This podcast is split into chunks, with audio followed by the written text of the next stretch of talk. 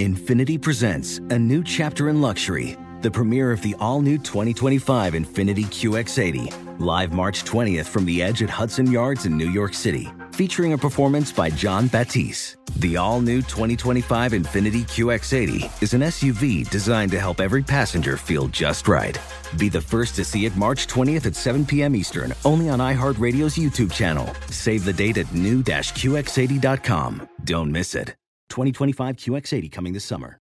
Hi, it's Gabby Reece, and this podcast is powered by Laird Superfood. It was created in our kitchen by my husband, big wave surfer Laird Hamilton, and it all started with a simple idea. What began as Laird's secret for long lasting energy on the waves is now Laird Superfood, offering a full range of delicious plant based creamers, coffee, greens, and more. Visit lairdsuperfood.com and use the code GABBY2024 and save 20% on your first order. Residents at Brightview Senior Living Communities enjoy enhanced possibilities, independence, and choice. Brightview Dulles Corner in Herndon and Brightview, Great Falls offer vibrant senior independent living, assisted living, and memory care services through various daily programs and cultural events. Chef prepared meals, safety and security, transportation, resort style amenities, and high quality care. Everything you need is here. Discover more at brightviewseniorliving.com. Equal housing opportunity.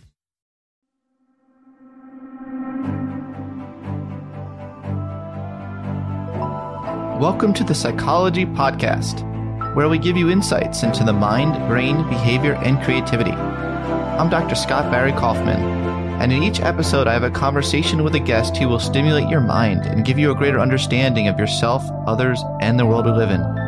Hopefully, we'll also provide a glimpse into human possibility. Thanks for listening and enjoy the podcast. Just a quick note that today's episode is going to be a rerun. The next season of the Psychology Podcast will begin later this year. I haven't taken any break in five years of doing this podcast, so I thought it was about time to take a step back and think about how I can make this a better experience for you all. Until then, enjoy these episodes from our archives. Today we have Helen Fisher on the show. Helen is a research associate in the Department of Anthropology at Rutgers University and is chief scientific director to the online matchmaking site Match.com. She has written many best-selling books, including Anatomy of Love and Why We Love. Thank you so much for uh, agreeing to talk to me today, Helen. I'm delighted. You know, I'm a longtime fan of your work. Um, thank you.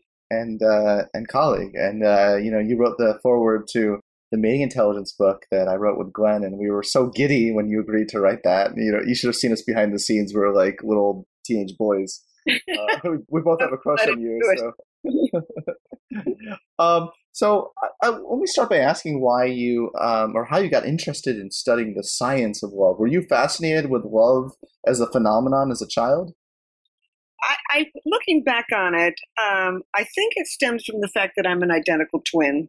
And you know, as a child, when you're an identical twin, everybody asks you, "Do you like the same food? Do you do you have the same friends? Do you have the same cavity in your teeth?" So long before I knew there was something called the nature nurture controversy, the nature nurture argument, I was very busy measuring how much my own behavior was biological and how much of it was cultural. And so then um, I got into graduate school, and at that time, of course, nobody uh, believed that there was any biology to behavior. So that was I remember having to once um, answer incorrectly on an exam. I was supposed to say that there was no biology to behavior. And of course, I said that even though I was an identical twin, and I knew perfectly well that there was. But anyway, I think that I finally came to thinking that if there was any part of our behavior that would have biological orient, or, uh, origins, it would be behavior linked with sex and love. Because as you and I both know, as Darwin said, you know, if you have four children and I have no children, you live on and I die out. So the game of love matters. It matters to to your heritage, uh, to your past, uh, uh, to setting your DNA on into tomorrow. So I figured there's got to be some biology to these basic reproductive behaviors.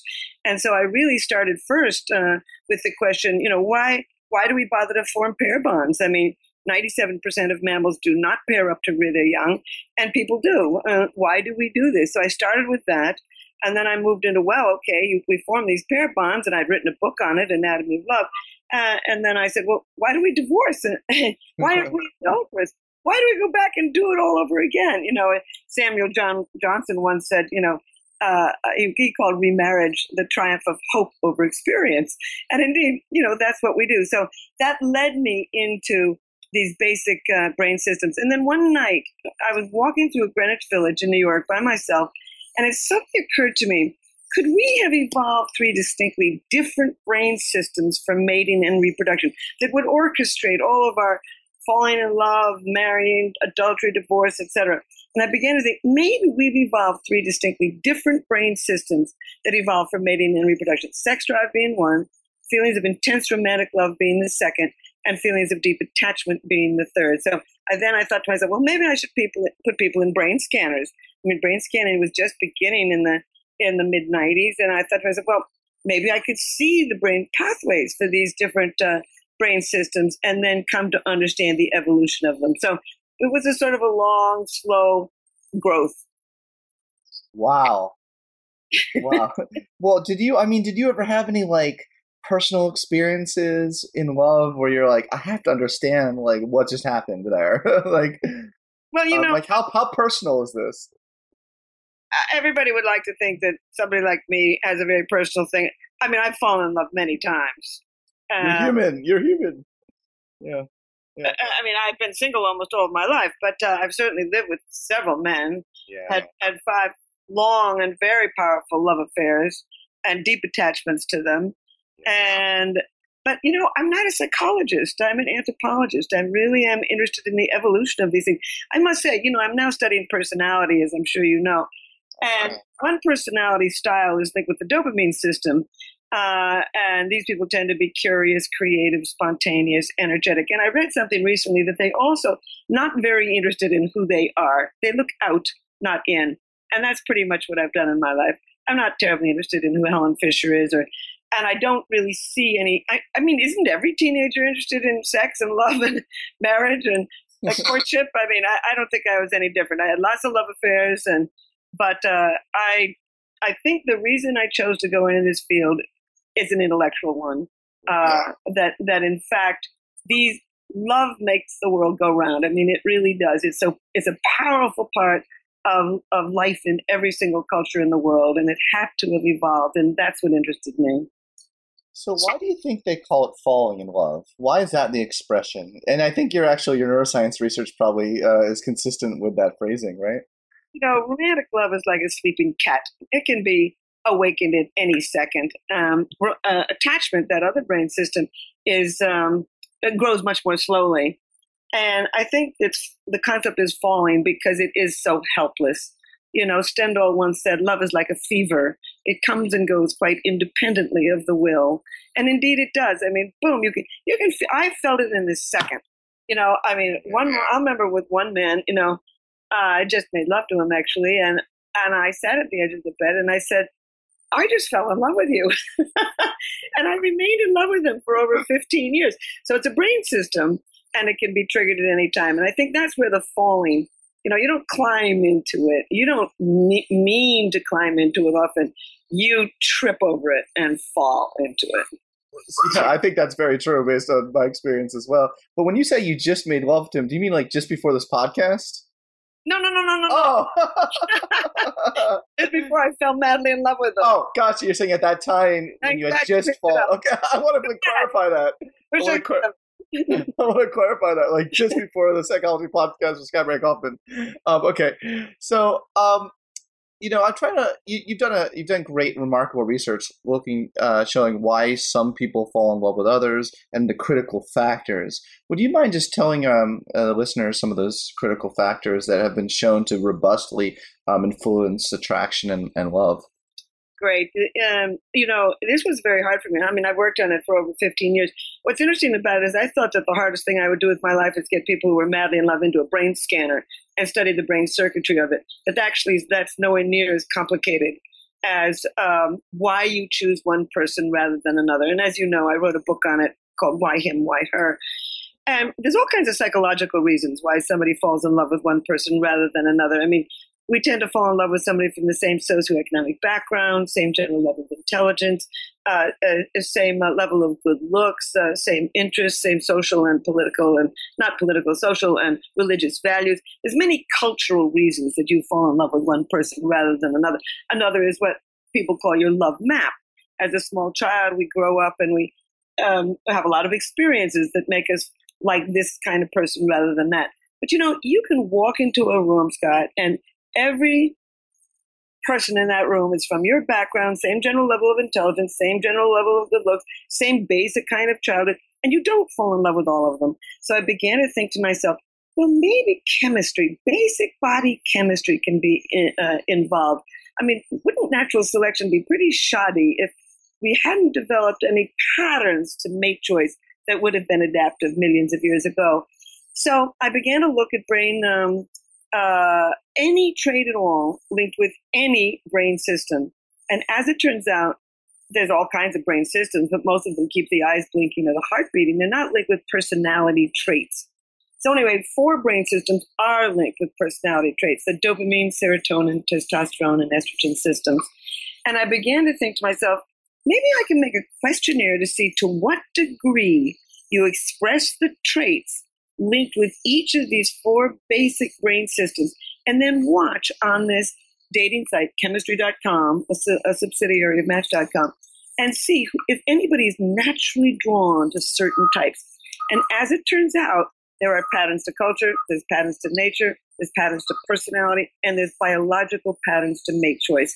And here's what I found people who are very expressive of the dopamine system um, tend to be, as I mentioned, novelty seeking, curious, creative, spontaneous, energetic, mentally flexible, and they're that's drawn- me.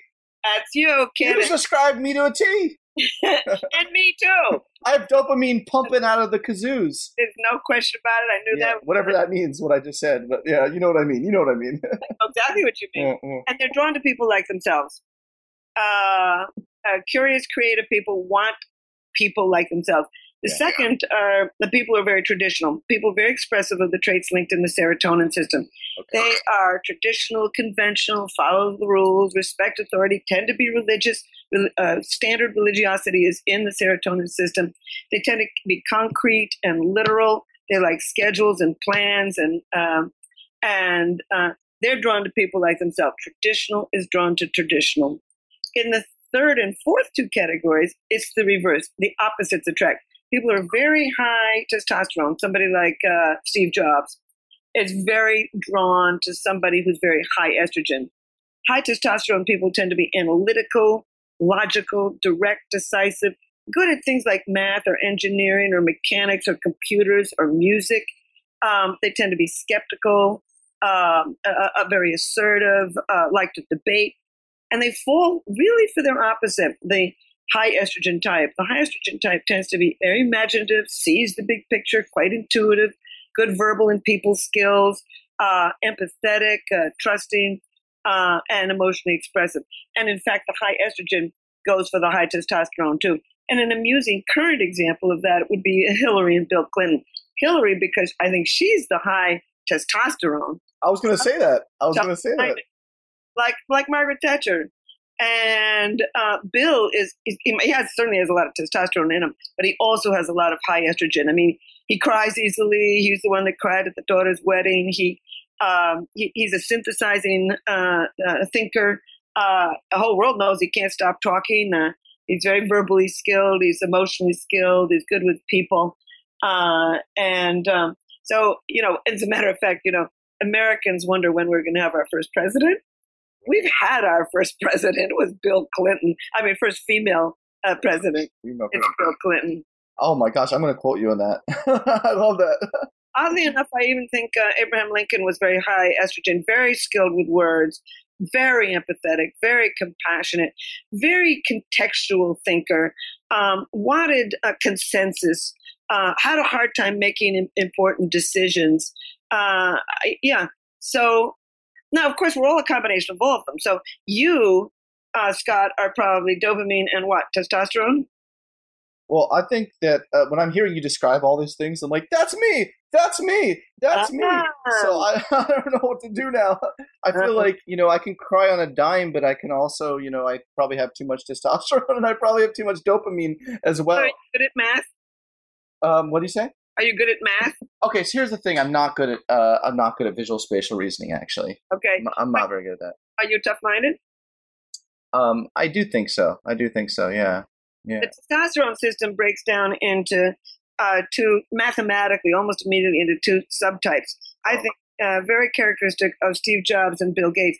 Steve Jobs was a very tough-minded guy, really big time tough-minded. Yeah. He was not visually spatially skilled. He he was not in his basement programming. He's not a programmer. Okay, good. So we can separate that because no, I'm really not very good at uh, in fact, uh, on my IQ tests, um, I my my distinction between my verbal, my nonverbal IQ scores yeah. is like dramatic. yeah. yeah, well, same with me. You may be be high dopamine and, and high estrogen, which is yeah. a wonderful thing for a woman to be with a man who's like that because they can actually notice when you're crying, you know, that sort of thing. Well, no, so it's very interesting because you know you uh, something I'm not though is I'm not like sometimes I try to be like the bad boy, but it's really not part of my biology, and I realize that. Yeah. Um, but you look at like you know this question of like why are bad boys attractive, and but you often see a lot of bad boys, you know, with the really nurturing women, you know, like the really like the, the nursing types, you know, who want to kind of change them or help them. And right. I think there's something going on there with this theory of yours as well. Why the opposite attract there with testosterone and estrogen? You know, like maybe there is something going on there with like the attraction between the bad boy and the, caring, nurturing female. They right? need each other. I mean, the high testosterone type is is not very skilled with people.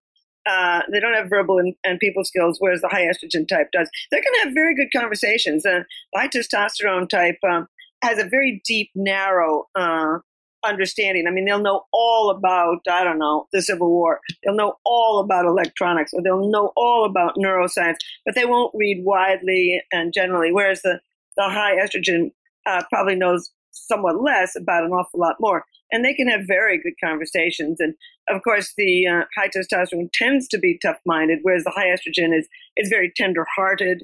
Uh, in many ways, they're complementary. In fact, I think these four broad uh, styles of mate choice evolved. Um, I think the high testosterone and the high estrogen have such very different qualities that it's a, it was very adaptive for them to combine those qualities to raise their babies. Uh, I think a different strategy would be the two high um, uh, traditional types, the high serotonin type. They're going to have a very solid relationship. They may oh, yeah. the rest of their lives because everybody's has got the right way to do something, and if you don't do it the right way, you're going to bicker about it. But they may, I mean, they're going to have very strong values. In fact, that's a word they use all the time.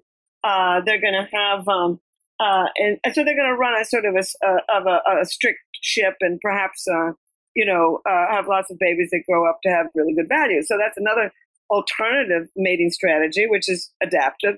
My question was always, what, why about, why about you and me? I mean, we're going to find people who are very high dopamine like ourselves, who are going to like novelty, are going to like excitement, are going to like, uh, are going maybe more prone to be promiscuous, um, uh, more charismatic. They're going to attract people to, to uh, you know, who might offer promiscuity, etc. So why would they? Why would that pattern have evolved of two high dopamine types seeking each other out? And my only hypothesis, and anybody else can have one too, certainly, is that um, they may be more likely to have a whole series of partnerships. And with a series of partnerships, you're going to have babies by more than one person and create more genetic variety in your lineage. So I think we've basically evolved three profoundly basic styles of mate choice. One that creates a lot more babies with different partners, the traditional second type that, that creates a lot of babies with one partner with strict values, and the third type who meshes really interesting uh, variations to create a lot of variety in their young. I love this. That's a really good point. So I think that we can distinguish between um, the drive for the for a variety of novelty, which you get from dopamine, and the those who have a tendency to cheat. And I think it's more um, the testosterone. So uh, maybe, maybe, it's both, but maybe like a combination of like maybe yeah. testosterone and, and dopamine makes it more likely to be promiscuous and cheat. Um, yeah. But um, I don't know. You know, you you've done a lot of research on why we cheat and the reasons why. Um, could you maybe um, uh, give give people some teasers on that? Yeah, it's interesting. You know, on my website, I did a meta analysis in which I, I, I listed all of the reasons why people cheat. So somebody could go to helenfisher.com and get all of them. Oh, I'll put that on the show notes, by the way. Oh, that would be great. Um, I think it's called um, Infidelity Who, When, Where, Why. I'm not first author, it's a graduate student. But anyway, bottom line is um, there's many cultural reasons why people cheat. I mean, if you ask somebody why they've cheated, they'll say, you know, well, I wanted to get caught and patch up the marriage. I wanted to get caught and break up the marriage. I wanted to supplement the marriage. I get lonely when it, my partner goes out of town. I, I, um, uh, I want to solve a sex problem. I want to walk a walk on the wild side. Uh, uh, I, I want to be admired by somebody new. If you ask people around the world, there's so many cultural reasons. But one of the most interesting things to me was a study in the 1980s in which um, they asked, um, you know, why you were adulterous, etc. And as it turns out, 56% of men in that study and 34% of women in that study um, said they were in extremely happy marriages. They weren't being adulterous because of a problem in the relationship, because of various cultural opportunities, because of a bad childhood. They just they were in happy marriages and they did it anyway. And that's what's so interesting to me because I've looked at adultery in over 40 cultures. You find it in every single one, even where you can get your head chopped off for it.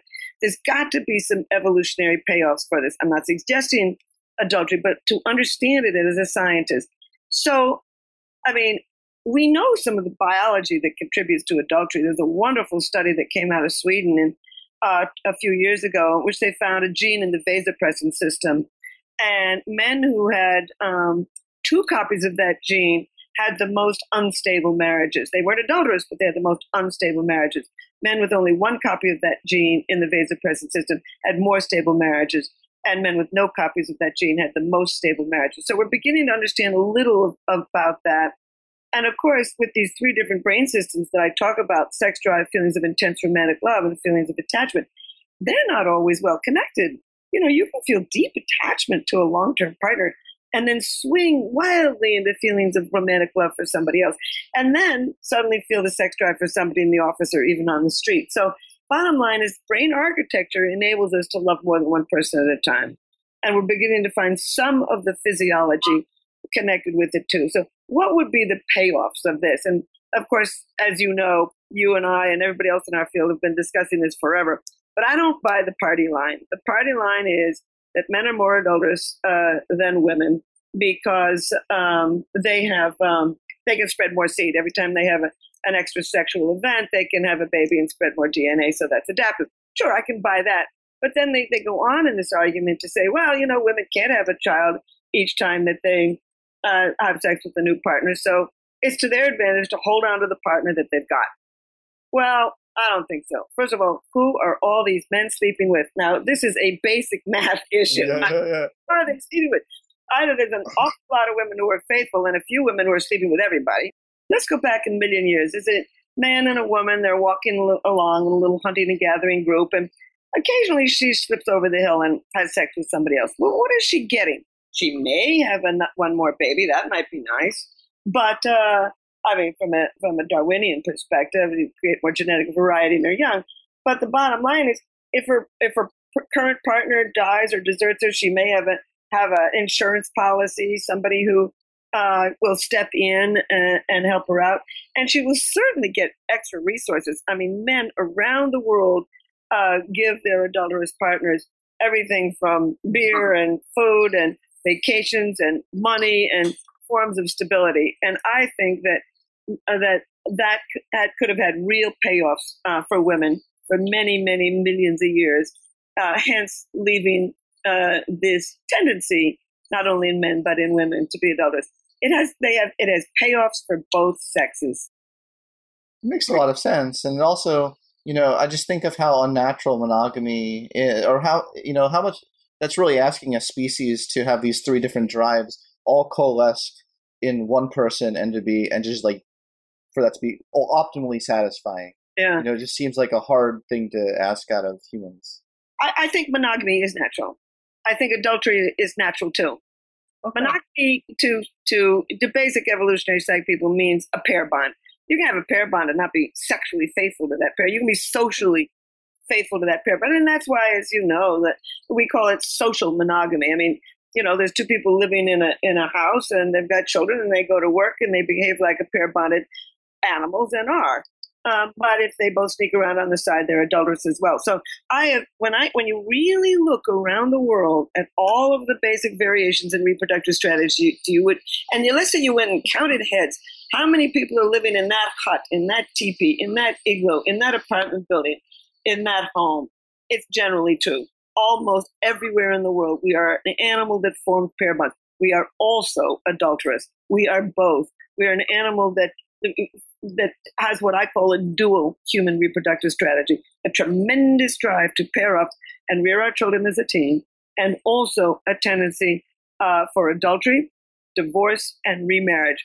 And then with our large brain, with our cognitive processes, we make decisions about our lives. I mean, you know, and I think some people make their decisions more easily than others.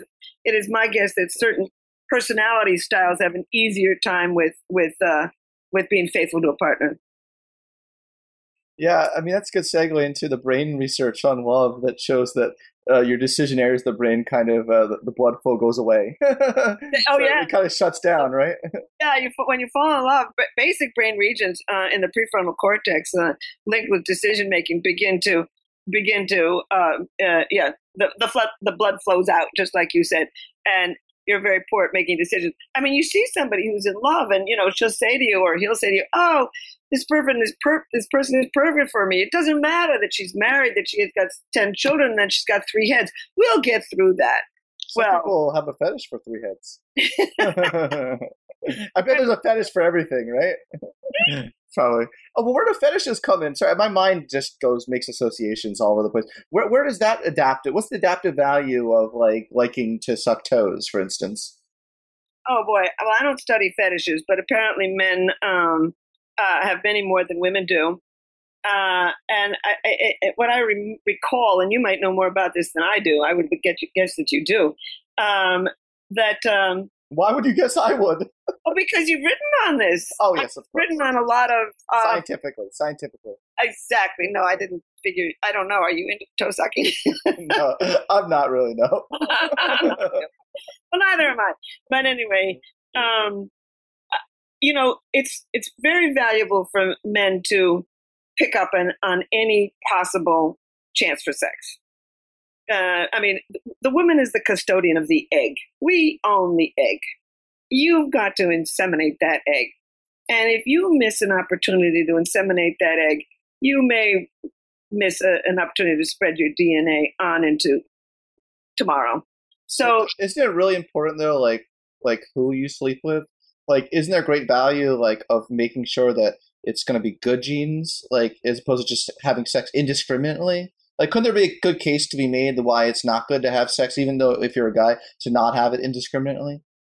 Well, if you from can, an evolutionary perspective, if they, if you can then walk out and never see the child or mother again, and there's no you know there's no reproductive fallout on you, you know, I mean, I think that's what most scientists are talking about: the fact that you know, in, in relatively indiscriminate um, sex on the part of man, if it has no, well, if they don't get a sex disease, of course, I mean, you know, and they don't spend a lot of metabolic energy on it, of course. Uh, and if they don't get shamed from the culture for it, uh, what have they got to lose? But the bottom line is, men are much more fetishist than women are, hmm. and um, and I the classic this the classic hypothesis has been that they are more interested in sucking toes and other kinds of fetishes because sometime in their past sucking toes or whatever it was was linked with some sort of sexual opportunity. And so they have now gotten into their brain that these things are connected and that toe sucking is going to lead to sexual opportunity and, and, and unconsciously, of course, lead to, to um, reproduction. So um, women are far less um, uh, uh, beleaguered by, um, by uh, fetishes. I think there are just as many women that go to furry conventions as men but maybe that's a whole different thing. yeah. Like what kind of conventions? Furry conventions where they dress up as you know animals. Um, furry convention. Yeah, yeah, they're called furry conventions. I'll put that in my show notes. Yeah, it's a fascinating subculture. It's a fascinating subculture. Sounds a little bit like Halloween. variety of Halloween where you can just be somebody else. Maybe. I mean, I saw this uh, TV special of all these different kind of fetishes. Some people have balloon fetishes, you know, and and and maybe you're right. Maybe at some point in their life, like the balloon preceded a sexual opportunity or something, and it got imprinted or something. But right, um, it's just fascinating. The human variation, you know, is so fascinating. Yeah human variation is fascinating, but I've always been interested in, uh, in, I've been really dedicated my life to why we're all alike instead of why we're all different. And here's where feelings of romantic love, feelings of attachment, the sex drive, we really all carry that, those around in our head. How we express them is very different from one person to another and how, one culture to the next, but the actual feelings are pretty much the same. Yeah, you basically, you've, you've said at some point, you said, um, as long as humans sur- survive, these three drives will survive. I think you know, so. It's, it, it's it, like the fear system, you know, and the anger system. These are basic survival mechanisms. As a matter of fact, um, uh, feelings of intense romantic love emanate from this reward system, the brain system for wanting, for craving, for obsession, for focus, and for motivation. And that system really starts in a tiny little factory way near in the basement of the mind, in the ventral tegmental area. And that little brain region that really generates the dopamine to give you that feeling of romantic love, that little factory lies right next to um, the factories that orchestrate hunger and thirst. This is a survival mechanism. We know it from looking at the brain. So it seems like, um, you know, because dopamine um, is all about um, the wanting system, it's not about the liking system. Right. Um, opiates and all that stuff, that's liking. But so we can like um, you know, dopamine signals possibility of a reward, but doesn't guarantee that we'll actually enjoy the reward once we obtain it. Um, so, would you say that like the attachment system might be the only out of the three that's that's more associated with liking? Wow, that's a wonderful question. Um, I you can feel deeply attached to somebody you don't like. You can feel deeply attached to somebody. Maybe so. You so know, maybe, maybe all good, good point. So maybe it's independent of all three. Like all three can either you know only stay in the in the in the wanting system uh, yeah. but it could also you can also like it you know i bet there's lots of people who um, have lust um, uh, for for people that they actually can't stand I, I wouldn't be surprised i mean certainly you can be in love with somebody who who doesn't share your values uh, your background, your interests. I mean, I remember reading a quote recently, you know, by a man who said, you know, I am so, I am totally in love with a, a woman in the office. Her name is Emily. Although I know that we have no chance of ever spending a life together, she is an obsession. you know. Oh yes. So the obsession thing is interesting yeah. because usually obsessions happen when it's people we we we, we shouldn't like. Yeah, yeah. And well, obsession can be for somebody you you really do like too. Uh, but you know, the opposite of love is not hate. The opposite of love is indifference. And when you're feeling attachment, that's not indifferent. Sex drive's not indifferent, and romantic love is not indifferent. The, the, the emotions can swing from hate to anger to jealousy to rage to curiosity to intimacy, but they're not indifferent. I like that a lot. Um, so we talk a lot of, in society. We use the phrase "animal attraction," Yeah. Um, I mean, aren't we all animals? Like, you know, uh, uh, so all these systems, even love could be considered animal attraction as well, in a way, right? Oh, I, you know, I've written five books, and my very favorite uh, chapter is in my um, fourth book called Why We Love, and it's the second chapter on animal magnetism. Yeah. Uh, and I love I, that I, book, by the way. Love it. Oh, thank you, yeah. thank you, thank you. I so I I maintain that the basic animal attraction is romantic love. You know, when you look at prairie voles, like a little field mouse, little prairie vole, and you look at the males when he's suddenly attracted to a female, uh, the amount of activity in the dopamine system increases by 50%. So these animals are feeling the the wanting when they look at that individual. Now they're not writing poems, they're not singing songs, they're not building castles to a partner, but they're feeling that feeling of attraction. And it is that feeling of attraction that you and I have come with our big cerebral cortex to call romantic love. And when you take a look at everything from elephants to, to, uh, oh, to, there was one quote that I found from uh, black rhinos. and it was a female black rhino. This was from an ethologist, you know, describing rhino, black rhino behavior. And the female was just standing there looking at the male, and the male was parading in front of her. And he was marching back and forth, and he was pulling up bushes and tossing them in the air and whistling his little, swinging his little tail around. And then I remember the quote, looking for all the world as if he were dancing. And you see this throughout the animal community and even among birds. You see jealousy among birds too, and certainly anger and fear, etc. So I think that romantic love is a basic brain system that evolved along with the fear system, the anger system, and many other brain systems. But the, one of the basic survival mechanisms in all mammals that drive us to choose one individual rather than another. So, what's more irrational or crazy, um, love or lust? well, I'll only say this. When you go and you ask somebody to go to bed with you and they say no thank you, you don't kill yourself. Well, some, some males, um, you know, do go crazy over that. But yeah. They do go crazy. But the people in the crimes of passion around the world right. are not from the sex drive. They're because they walked into their own bedroom and wife with another man, that kind of thing. So I feel like there might be a sex difference in that you know, for for for men, maybe getting rejected sexually might be like worse uh, feeling than um, being rejected romantically, whereas maybe the reverse is true for women. Do you think that's possible? I actually think it's the reverse. Um, the data show that uh, men are two and a half times more likely to kill themselves when a when a romantic relationship is over. Wow. Yeah. Oh, yeah. And it's been in books for a long time by psychologists. Um, Elaine Hatfield uh, wrote about it. You know, I do this annual study with Match.com called Singles in America. And we don't poll the match population, we poll the American population. And so it's based on the US Census, a representative sample. We got the right number of blacks, whites, Asians, Latino, gay, straight, rural, suburban, urban, every part of the country, every age group, etc. And I've always, I've, you know, we have been busting myths about women for 50 years. I'd like to bust some of these myths about men. And one of the, uh, we find this over every single year. We find this men fall in love more often. They fall in love a lot faster because they're so visual. When they do fall in love, they want to introduce the the uh, the woman to friends and family sooner. They want to move in sooner. Men have more intimate conversations with their wives than women do with their husbands because women have their intimate conversations with their girlfriends. And men are two and a half times more likely to kill themselves when a relationship is over. So, um, you know, women are the picky sex. They're the what sex? Picky, picky sex. So, the, I mean, this is so interesting because you know people have so many of these stereotypes and um, these preconceptions in their head. Um, you know, let's talk about the hookup scene, the hookup culture, which has become very prominent on college campuses.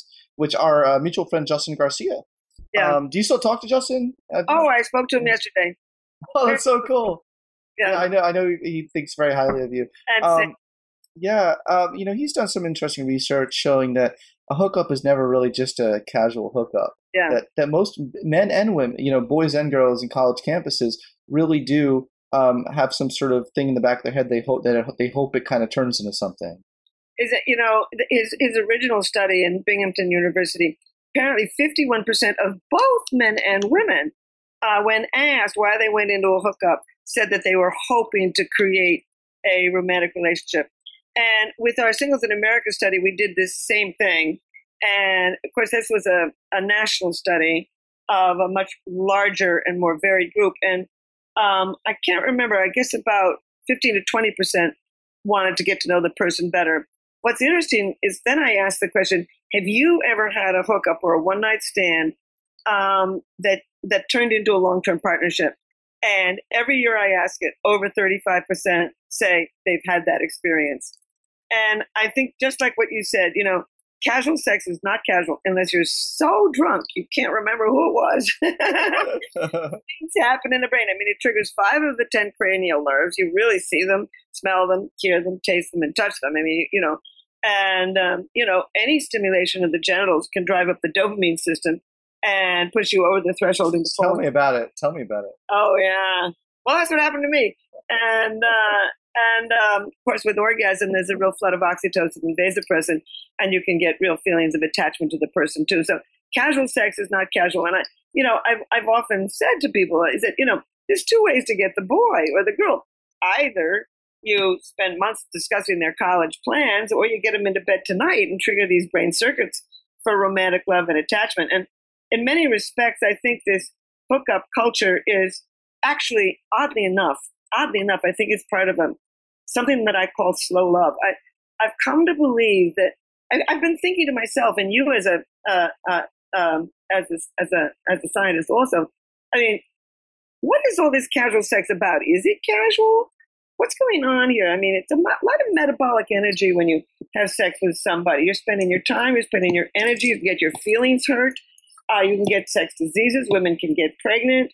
Um, there's got to be some reason for this. And so I've come to believe we are in an age of what I call slow love, fast sex, slow love.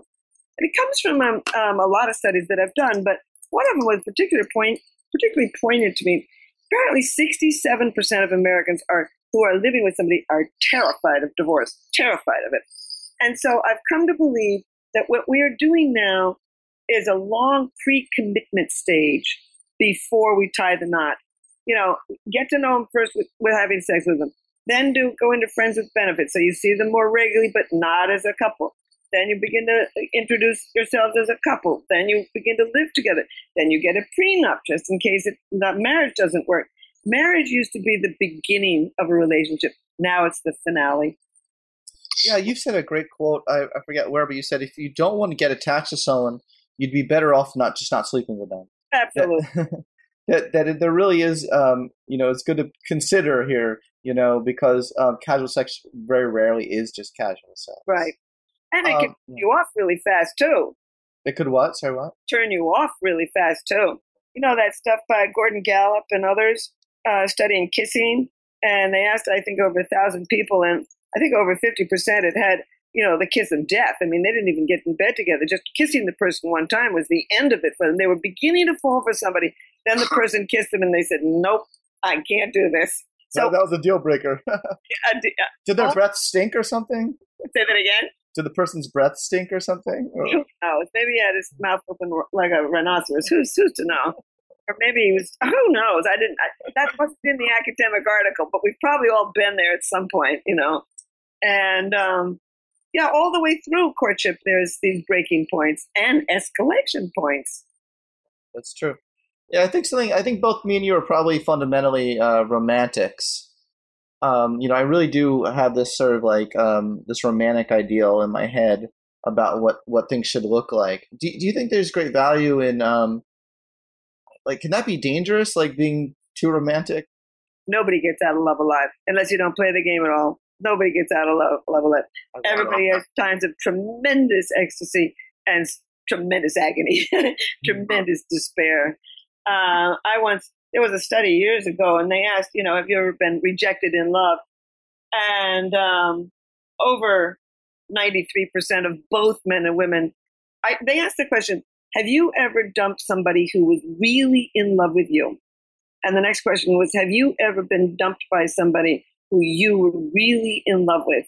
And about 95% of both men and women said yes to both. And these people were in college.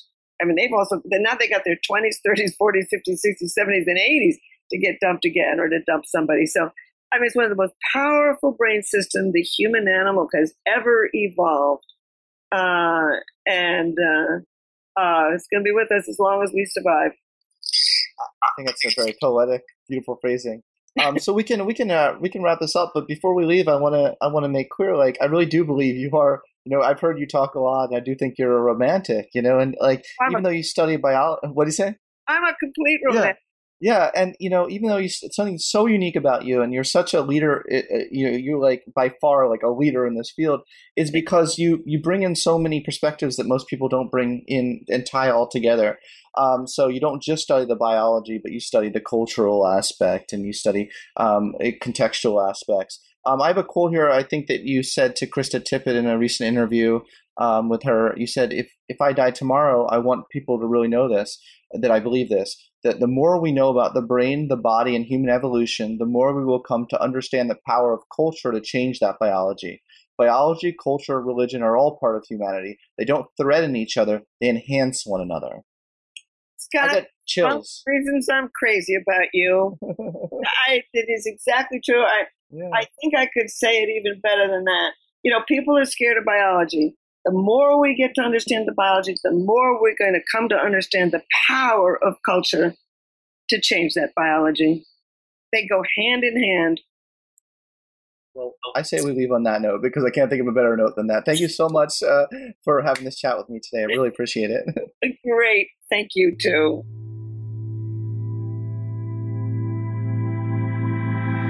Thanks for listening to the Psychology Podcast.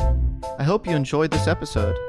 If you'd like to react in some way to something you heard, I encourage you to join in the discussion at thepsychologypodcast.com. That's thepsychologypodcast.com. Also, please add a rating and review of the podcast on iTunes. Thanks for being such a great supporter of the podcast, and tune in next season for more on the mind, brain, behavior, and creativity.